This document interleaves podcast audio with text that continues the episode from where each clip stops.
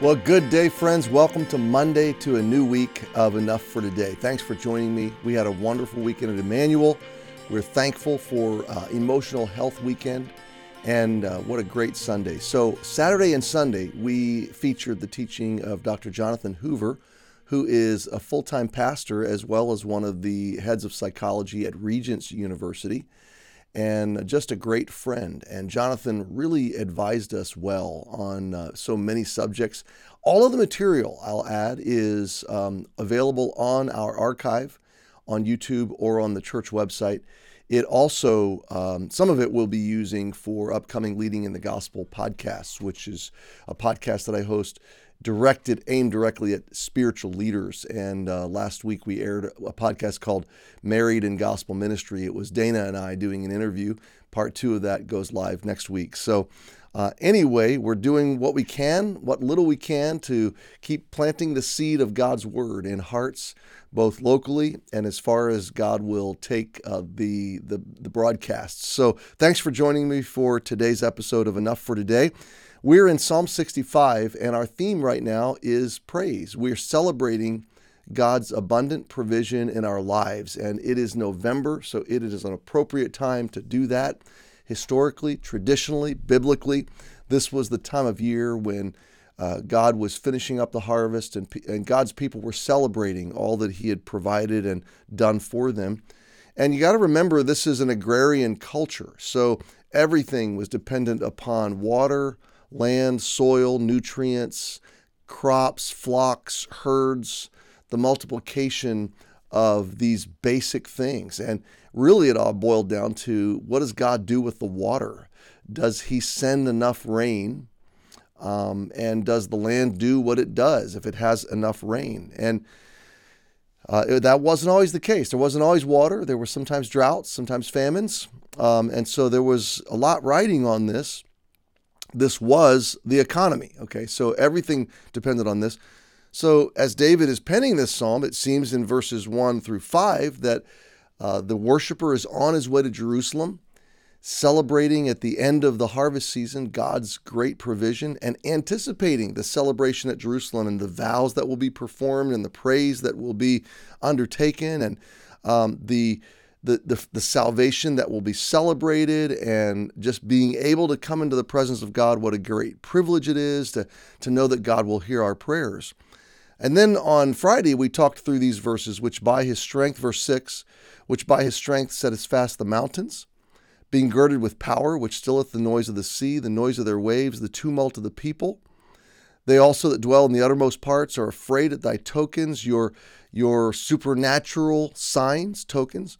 Thou makest the outgoings of the morning and evening to rejoice. And we ended there that even when my life is tumultuous, God puts me at rest. And the sense there was probably that travelers were coming towards Jerusalem on high seas and uh, at difficult times. And so God would protect and, and sustain and care for them. But the idea at the end of verse 8 is that every morning and every evening, God uh, makes me rejoice. He gives me reasons to rejoice. And I would say, even as we studied on Saturday and Sunday, emotional health, coming into the winter and the gray days and the, and the cloudy and the rain and the snow, um, you know, a big part of keeping your head and your heart and your mind in the right place is your walk with God. And the intentionality of every morning and every evening, beginning and starting the day with reasons to rejoice reminding yourself get it's really what it is it's getting your heart and your mind on the on the true soundtrack uh, not the dissonant soundtrack that the weather or the circumstances or the political season or whatever wants to create, but it's deliberately putting your heart and mind on the soundtrack that's going to uh, be quantified and qualified, defined by praise. Morning and evening, um, rejoicing. And while I'm thinking of it, soundtrack, um, one of the most powerful contributors to that is the soundtrack literally of your heart. What worship, what music do you consume? And uh, I'm not saying there's not plenty of relatively innocent secular music in lots of different genres that could be consumed for entertainment value. But in reality, the song of our lives, the soundtrack of our lives, ought to be that which lifts our heart towards God, reminds us of the gospel, and causes us to dwell in His love, His wisdom, His truth, uh, singing and admonishing and teaching each other in songs, psalms and hymns and spiritual songs. There's just something dramatic about putting your heart intentionally on that soundtrack. So we pick up in verse 9 now. Thou visitest the earth and waterest it. Thou greatly enrichest it with the river of God, which is full of water. Thou preparest the corn or the grain when thou hast so provided for it. Thou waterest the ridges thereof abundantly. Thou settlest the furrows thereof. Thou makest it soft with showers. Thou, thou blessest the springing thereof. Now, I want to pause there. I want to just talk about um, verses 9, 10, and 11. It's all about water. And if, it, if you haven't caught this yet, if you've been tracking through the Gospel of John with us, Jesus said multiple times uh, through chapters, you know, 6, 7, 8, I am water. I am the living water. Drink, believe, consume. It may have started in John 5 now that I think about it, because that's I think that's the chapter he met the woman at the well. Um, but consume me, you'll never thirst. This water gives eternal life. Consume me, you'll have a water flowing. Uh, you'll have a wellspring of water flowing up, a fountain of living water flowing up out of you.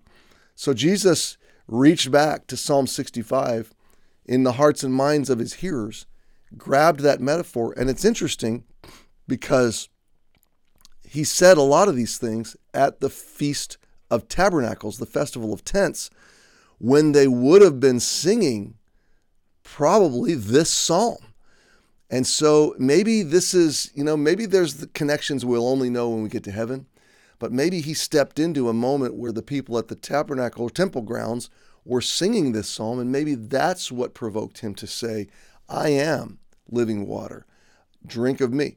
Um, so who knows? But I know this the, the imagery carries all the way through the Bible. And when Jesus said, I am, I am, I am the good shepherd, I am the bread of life, I am the living water, he was reaching first back to Old Testament imagery of God, of the heart and the being and the doings of God and saying, I am these things. I am the fulfillment, I am the personification of this God you worship. But let's look at the let's look at the sense of it. You, you visit God visits the earth. He comes and waters the earth. He greatly enriches it with the river of God, with his life, with his power, with his blessing, which is full of water. The sense here is that God never needs or never wants. And what what gives life to the earth in the same sense, what gives life to you and me is from Him. He is the river of that life, and He is full of that life. And He comes to bless the earth and you and me with that life. And then the picture goes to grain. Thou preparest them corn. Now, the actual word we think of when we think of corn is uh, was not was not in the Holy Land. Okay, um, so this is referring to any really kind of grain, barley, wheat, um, grains that they grew back then and used to make bread. Um, so he prepares wheat and grain when thou hast so provided for it. So God allows the watering and allows the growing of the grain. Verse 10 you water the ridges. Now, the Holy Land is full of ridges and valleys, and the land is all terraced. And it's been that way for thousands of years. It's amazing to go back there and see the terraces built into the hillsides that are designed for farming. Um, and to imagine that these terraces were constructed um, thousands of years ago. When, when the ancient Israelites first conquered the land, they would have uh, used uh, just the most basic of instruments and, and resources to, to level out those hillsides and to create those terraces. It's an amazing thing to consider. So the ridges, God waters, and the furrows he waters and makes soft with showers. Thou blessest the springing thereof. So it's really God that ordains the process of the water, the process of the seed, the process of the springing, and the process of the harvesting. Now, I'm, I, I hope I haven't lost you because you're probably not a gardener. Um, but here's the takeaway. Here's the big um, the big draw away for today, and that is that God knows the needs of your life. He knows how to water those needs. He knows how to make those needs grow in abundance and flourish to harvest. He knows what needs watering. He knows what needs fertilizing. He knows what needs to grow to support and sustain you, and it's all from Him. Your capacity to work, your capacity to go and serve, your capacity to earn, save, give, it's all Him. So praise Him for the way He has provided for you and the way He will provide this week. And trust Him because He will. Happy Monday. We'll see you tomorrow.